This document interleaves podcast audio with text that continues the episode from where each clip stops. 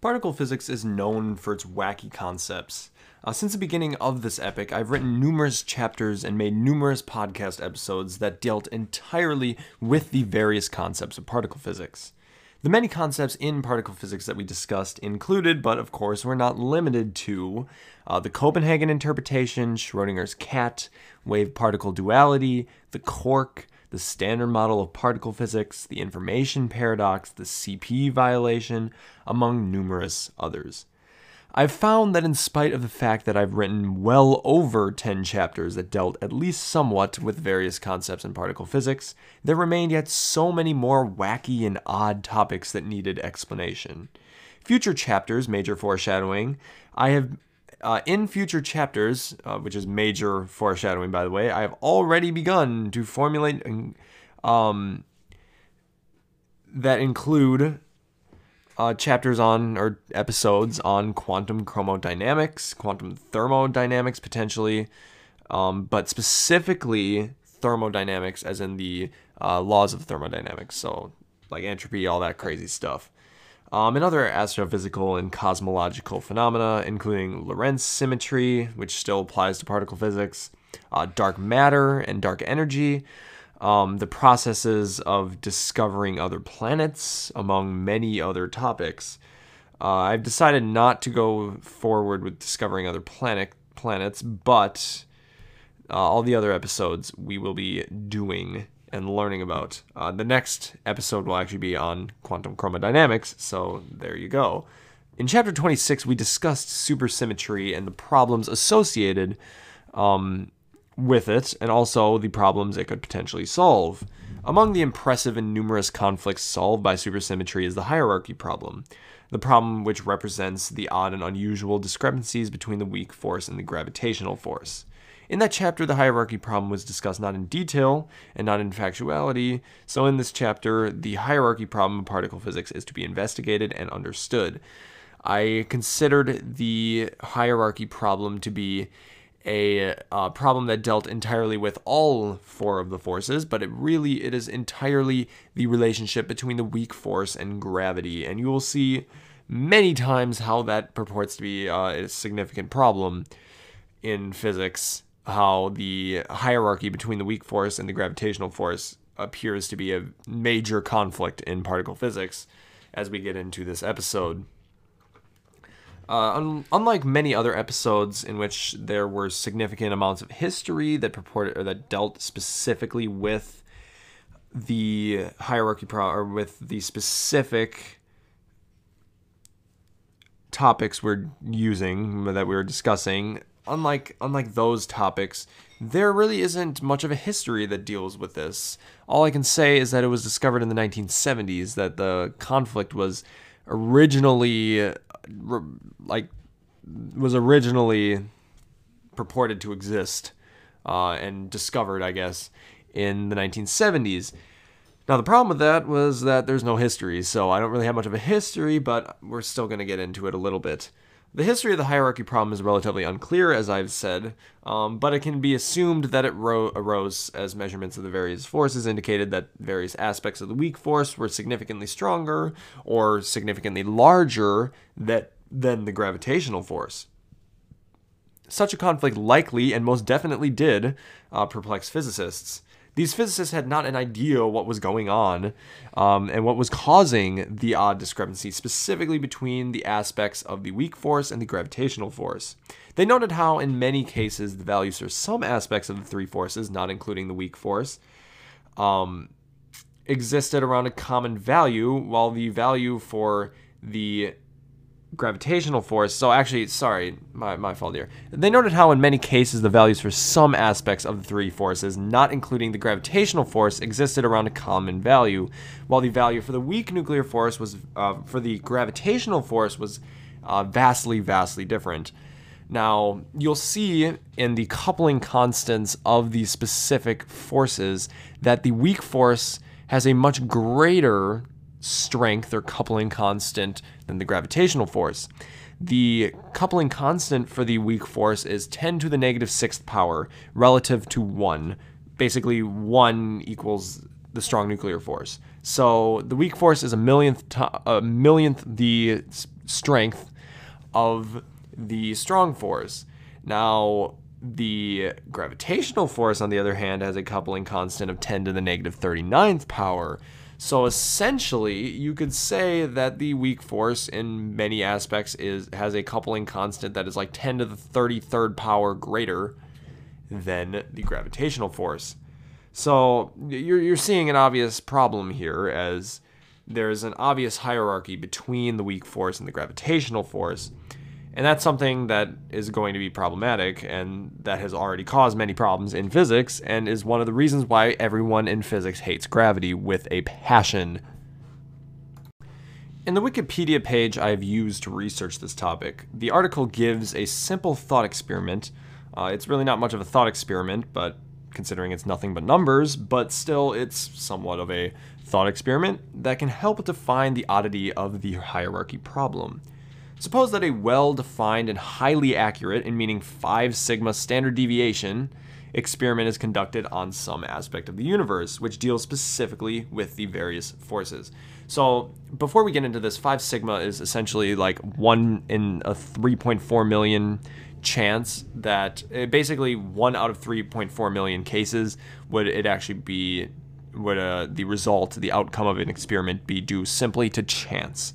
Five sigma is the utmost goal you you would wish. You do not want one sigma. You don't want two sigma. Three sigma is decent. Well, I mean, all the sig. I mean, like two through five, technically it's accurate, but not really. Uh, four, you really want a four or a five. Uh, five sigma is like the holy grail of scientific experiments, and that is something that you certainly want. Uh, now, we're supposing that this is a five sigma experiment. So this experiment has a one and I think it's like one in around 3.4 million uh, chance of actually not being uh, due to actual experimentation, but rather due to chance and due to coincidence. So uh, just imagine that this experiment exists. Uh, when the results of this experiment is provided, uh, suppose the values for the parameters that were experimented upon, uh, let's just call them the forces, they're just to be random. Uh, suppose the values for the parameters are 1, 1.1, 0.87, and 6.7 times 10 to the 29th power. Yeah, 6.7 times 10 to the 29th power. Three parameters in this particular aspect of the universe hold exceptionally similar values, yet the last parameter holds a far greater and seemingly impossible value relative to the other three parameters. A few questions may arise. How is it possible that the universe exists in the stability that it does now, in spite of the fact that there are no there's such massive discrepancies between the values of one of the parameters and the other three parameters? Why does one parameter hold a significantly greater value and unilaterally different value from the other three? The best question I could ponder was how is our universe not lopsided? All of these are profound questions of which all have yet to be answered, uh, and we still have a very limited understanding of the various parameters in this experiment and in the parameters of real life experiments. In this chapter, the answer will not be obtained, but the hierarchy problem and its potential solutions will be pondered. This is one of the first, technically, one of the first problems we have actually faced in physics that I've discussed on this channel that purport or that deal specifically with something that has not yet to be answered. We have the Copenhagen interpretation, we have the standard model.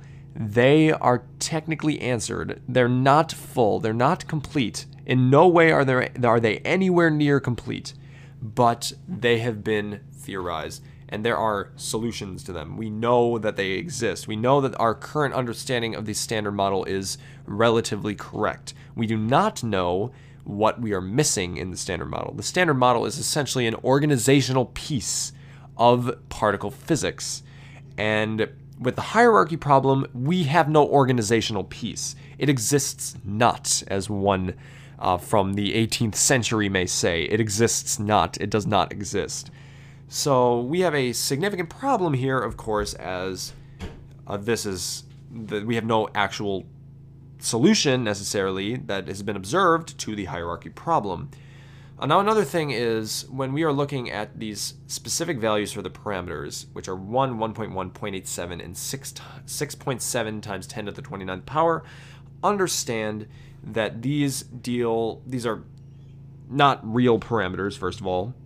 If you think about the strong nuclear force, it is still a million times stronger or requires a million times less of a space to basically exist uh, to create whatever it's called. Uh, basically, it, it is much stronger.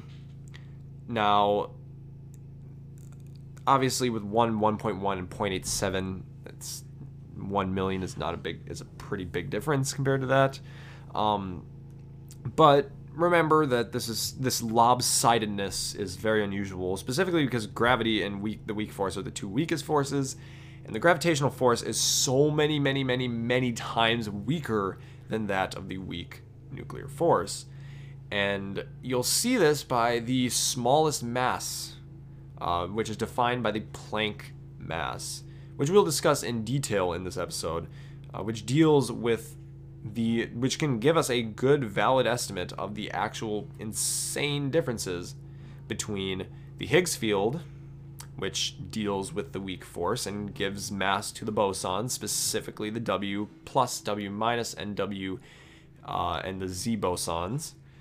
And we'll see how the Higgs field is so much smaller, so much lesser of a has such lesser of a mass than the Planck mass. And the Planck mass is the smallest is the smallest possible black hole essentially. That's from what I've seen, from what I've seen, it is the smallest possible black hole.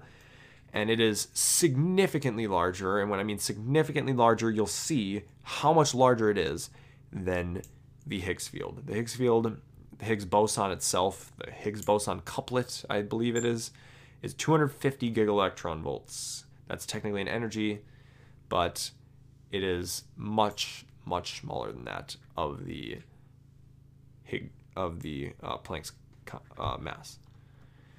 So here's another more real life example of the discrepancy between the weak force and gravity. Uh, this one is in which uh, gravity holds values greater than the weak force rather than the other way around. Now this is going to deal with the mass, uh, the Planck mass.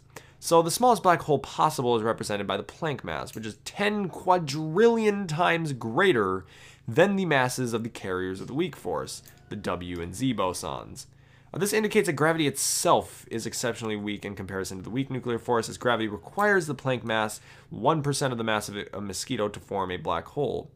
If the weak nuclear force created black holes, it would require 10 quadrillion times less mass than the Planck mass and only 1 quintillionth of the mass of a mosquito to form a black hole. The hierarchy problem deals with the massive discrepancies between different characteristics of the weak and gravitational forces through the disputed size of the Higgs field. So we, we, we see this massive discrepancy. We see that basically the W plus W minus and W and Z bosons combined, so we have the double positive, the W positive, the W negative, and the Z bosons, they combined are about 250 gigaelectron volts.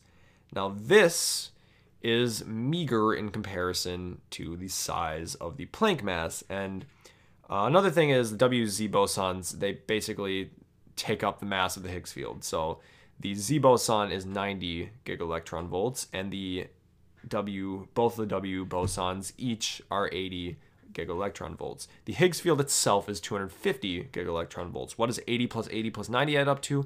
250 exactly.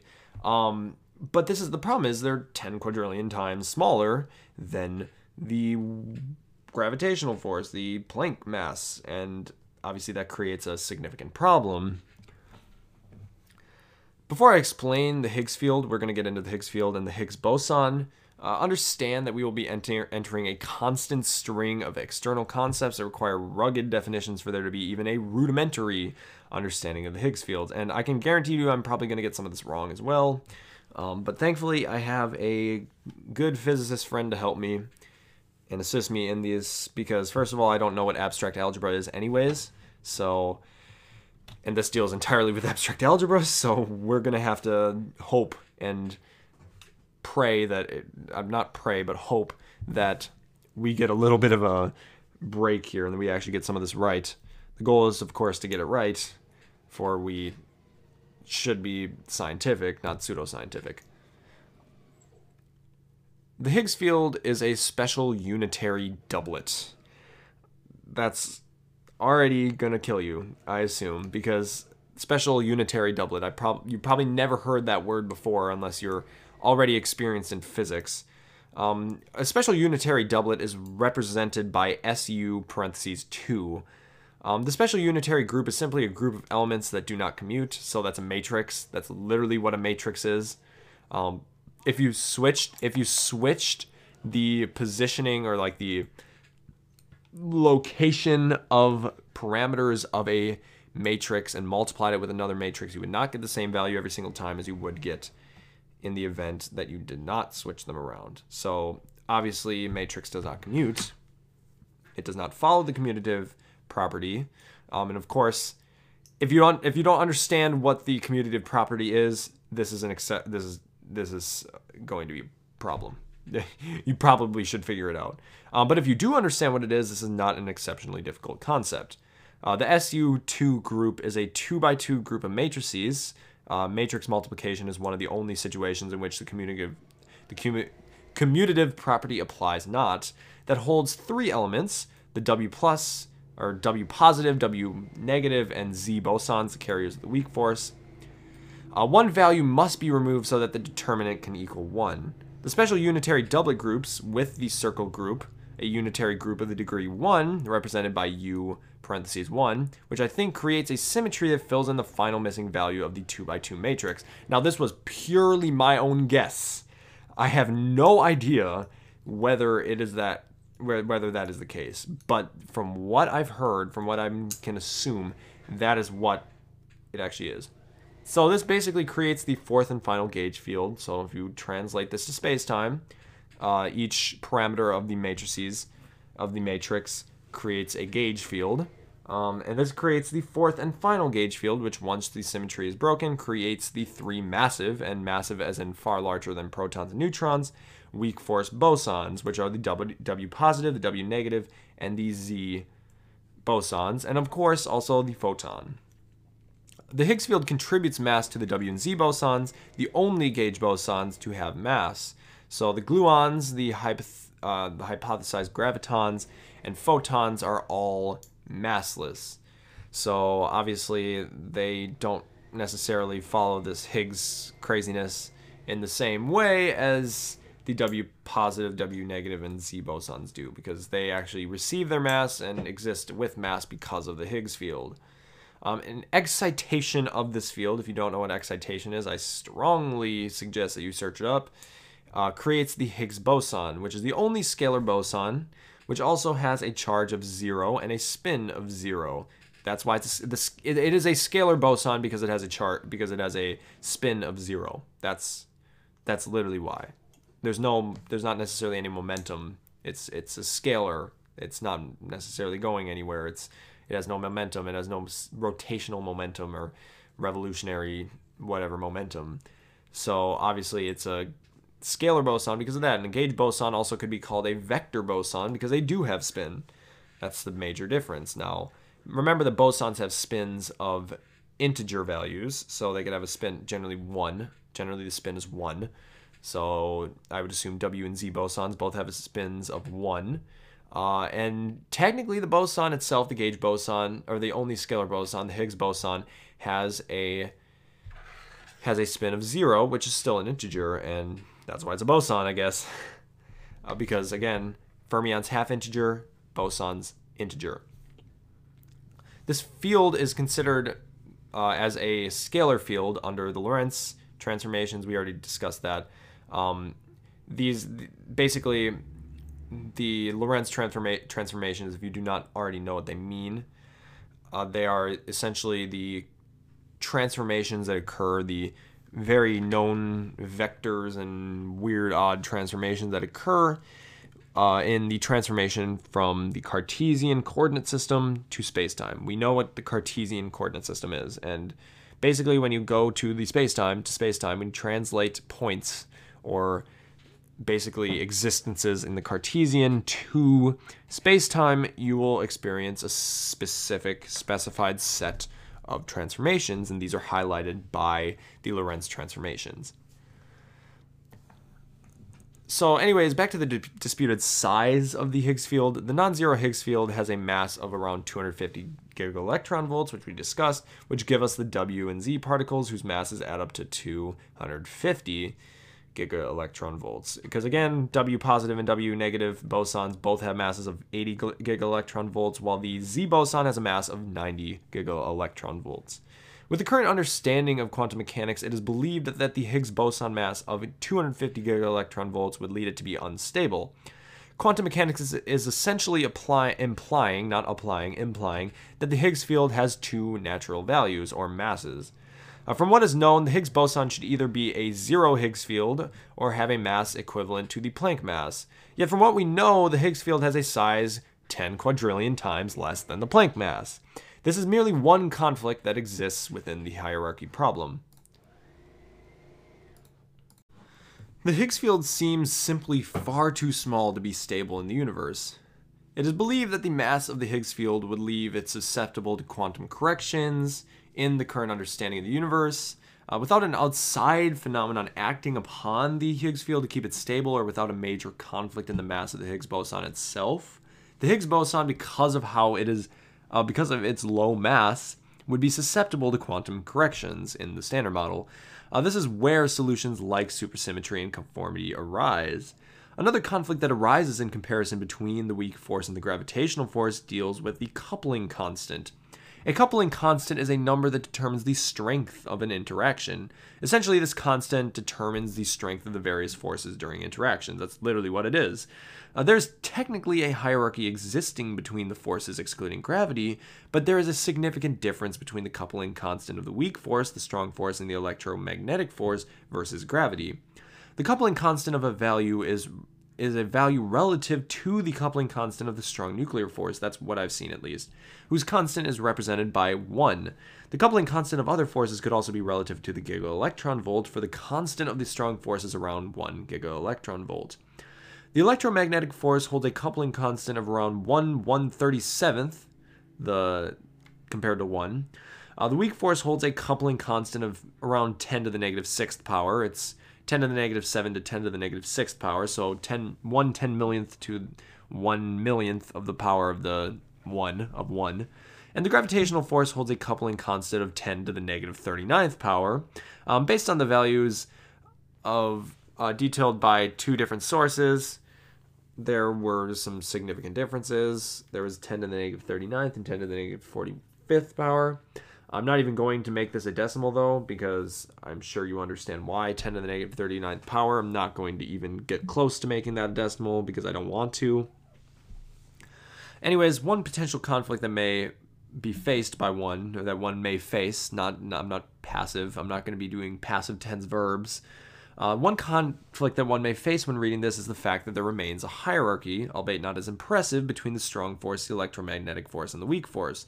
The weak force is still only a millionth as strong as the strong force. Would that not indicate a hierarchy? In a way, it does indicate a hierarchy, but one must remember that the problem is not the hierarchy itself, but rather the reasons for the hierarchy. Now, we don't necessarily know why the the other forces have a little bit of a hierarchy, but it doesn't make it at least makes sense under our current understanding of mechanics, of quantum mechanics and particle physics. So we actually understand what is going on, but we don't know why it's happening, don't know how it's happening, but it does work under our current understanding of particle physics. Now, the problem is that it does not work when you put in the weak force and the gravitational force, for example. The details of the other forces are well known. Obviously, gravity is not the one that is well known because it isn't. We don't even know the particle that essentially propagates the force in the first place, so it's obvious that we don't really know that much about gravity. Um, and while it is relatively unknown exactly why the coupling constants of the three forces differ so exceptionally, there exists key details of the forces that simplify the hierarchies of these forces and accentuate the conflicts with the hierarchy problem itself. The strong force is stronger than the electromagnetic force because the two forces are simply different in nature. The electromagnetic force allow uh, follows the inverse square, square law and can interact over infinite distances, while the strong force does not follow the law and can interact only in exceptionally small distances. So it involves generally the exchange and maintaining of massive particles, so it cannot occur over light years, unlike the photon carrier of the electromagnetic force. Another reason for this discrepancy is that the nucleus of an atom, which is bound by the strong nuclear force, is 10 to the negative 15 power meters, uh, while the atom itself is 10 to the negative 10th power meters. The weak force is simply possible at exceptionally short distances and occurs through massive gauge bosons, the W and Z bosons, which are the only gauge bosons to have mass. Now, this is another problem weak force is also also only occurs at very small distances. It's maybe responsible for the sun. It may be responsible for nuclear fusion, but it still only occurs in small distances.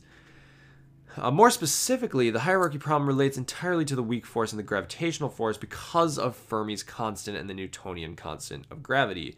If the standard model is used to calculate quantum corrections to Fermi's constant, it is found that Fermi's constant is far too large and should be nearer to Newton's constant. The odd discrepancy is essentially at the foreground of the hierarchy problem. Such massive discrepancies give rise to the major conflicts and questions in theoretical particle, particle physics that are at this point well known. How is the universe stable in this hierarchy? How does the weak force have a coupling constant of 10 to the negative 6 power, while the gravitational force has a coupling constant of 10 to the negative 39th power? Whenever the gravitational force is incorporated into physics, problems certainly and are inevitable to arise. There do, though, exist, thankfully, solutions to the hierarchy problems, some of which have been discussed in prior chapters, if you or episodes. If you want to see episode 30 or uh, 26, you'll get a little bit of a indication of some of these problems, of some of the solutions to this problem, specifically the supersymmetrical, supersymmetric theory. That's more of a hypothesis. Uh, one of these hypothesized solutions, while having no observational evidence confirming its existence, holds appreciable and accurate mathematical significance. All of these candidate solutions are applicable and are there, therefore theoretically accurate, but the strong conflict that always arises in theoretical physics is observation. Observation with many of these solutions is, is exceptionally difficult, especially with the first proposed solution. Well, not even, basically with every proposed solution. So, the probability of near future observational confirmation of any of these hypotheses seem distant. The most popular and most well known hypothesized solution to the hierarchy problem is, unsurprisingly, supersymmetry. Supersymmetry is a conjectured relationship between the two main classes of elementary particles, the fermions and the bosons. In supersymmetry, each particle of one group would have a supersymmetric partner, uh, partner uh, which is essentially a super partner in the other group, uh, with the major differences being in their spins. In an unbroken supersymmetry, two superpartner particles would share the same mass and quantum characteristics, like charge, etc., uh, but would have a half integer difference in their spins. In spontaneously broken supersymmetry, unbroken versus broken essentially, superpartners would share the same internal quantum numbers but would not share the same mass or the same spin.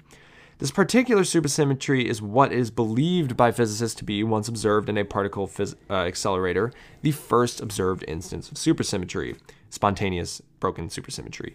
There is not yet any observational evidence of supersymmetry, but it is still a leading candidate to solve not only the hierarchy problem, but fill in many of the holes in the incomplete standard model.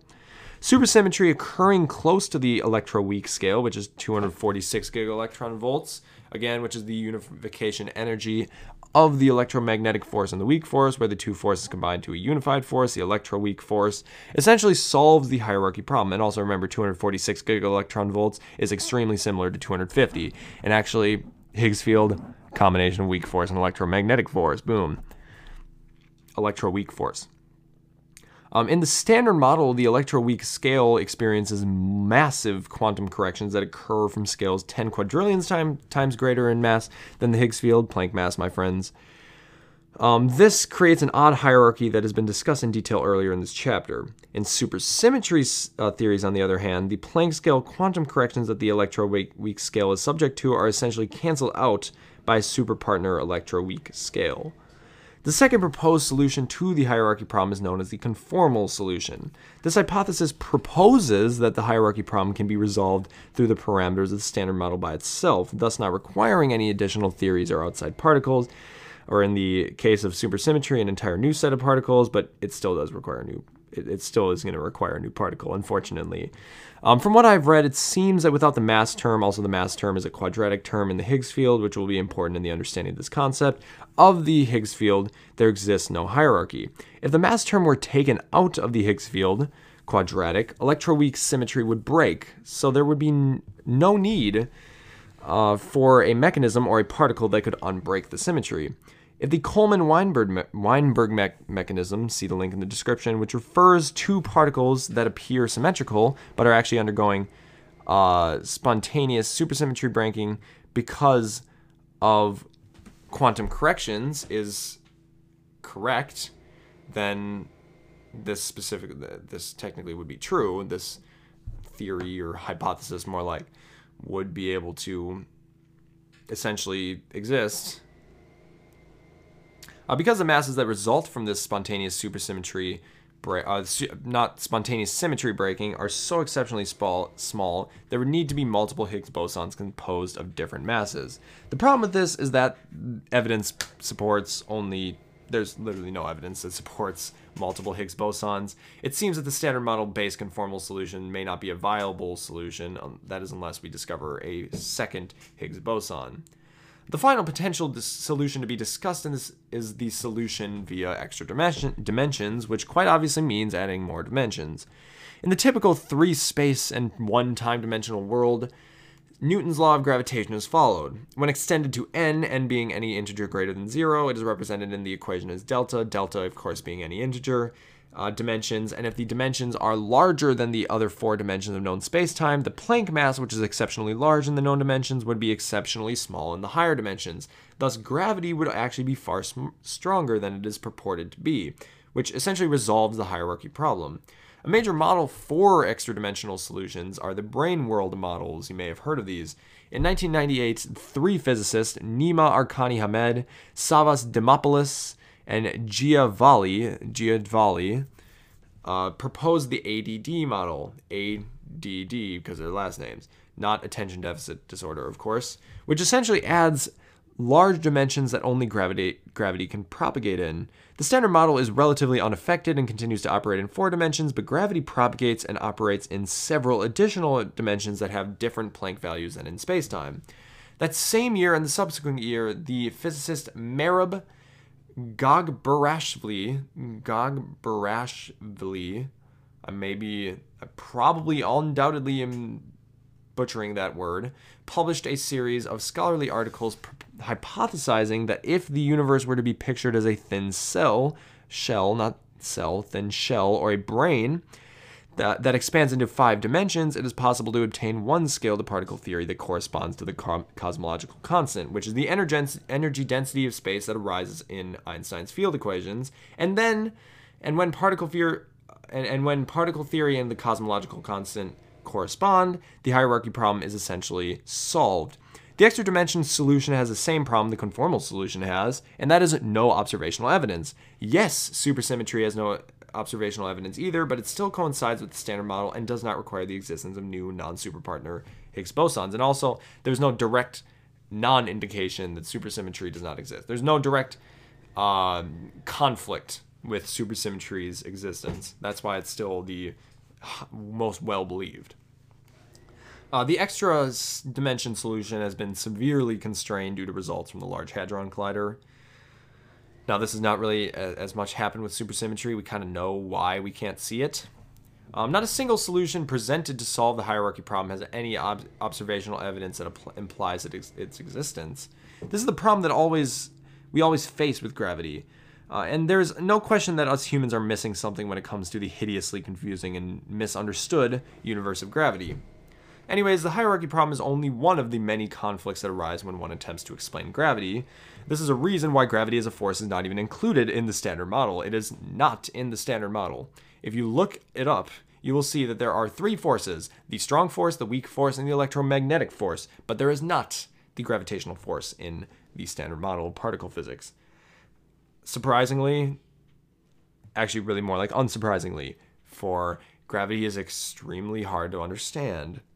And even the greatest physicists in the world do not understand the very smallest bit about it. Relativity, general relativity itself, deals entirely with gravity, and it is not even the most accurate it could possibly be. It is nowhere near the perfect grand unified theory for we don't even know about the quantum what about the quantum world the quantum world in gravity is much different from the uh, from the relativistic world in gravity the einsteinian as one may say anyways thank you all for listening and as always have a good morning afternoon evening and night if you would like to support the podcast which i'm not going to ask you to do too much uh, please click the link in the description of my channel and send a donation. As I say every episode, I have 12 years of college head, ahead of me and I would like to be able to pay for it. But, anyways, take care and stay curious.